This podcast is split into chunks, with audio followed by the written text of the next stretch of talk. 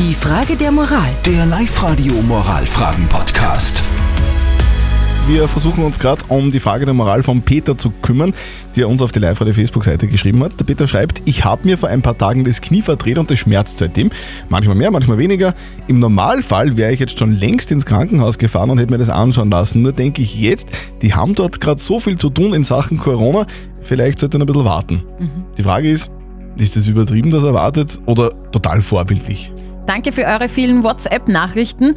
Da wird zum Beispiel geschrieben, es ist auf der einen Seite vorbildlich, aber auf der anderen Seite halt auch übertrieben, weil dein Knie hast du nur dein Leben lang. Und das nur eben einmal. Außer es ist ganz schlimm und du musst dir ein neues machen lassen. Also zuerst zum Hausarzt, dann ins Krankenhaus. Und das ist eigentlich so der, Ton, äh, der Tonus von fast allen ähm, Nachrichten. Alle sagen zuerst Hausarzt und dann, wenn es unbedingt sein muss, ins Krankenhaus. Also doch ein bisschen mitdenken.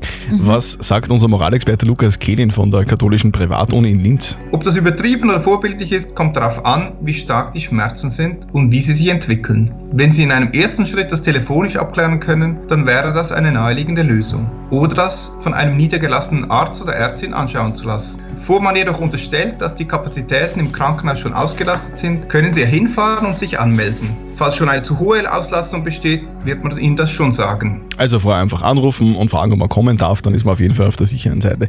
Ihr könnt aber auch eure Symptome einfach googeln. Ja, das habe hab ich damals gemacht bei meinem Knie. Und was ist rausgekommen? Kaputte Dieselpumpe. Ja.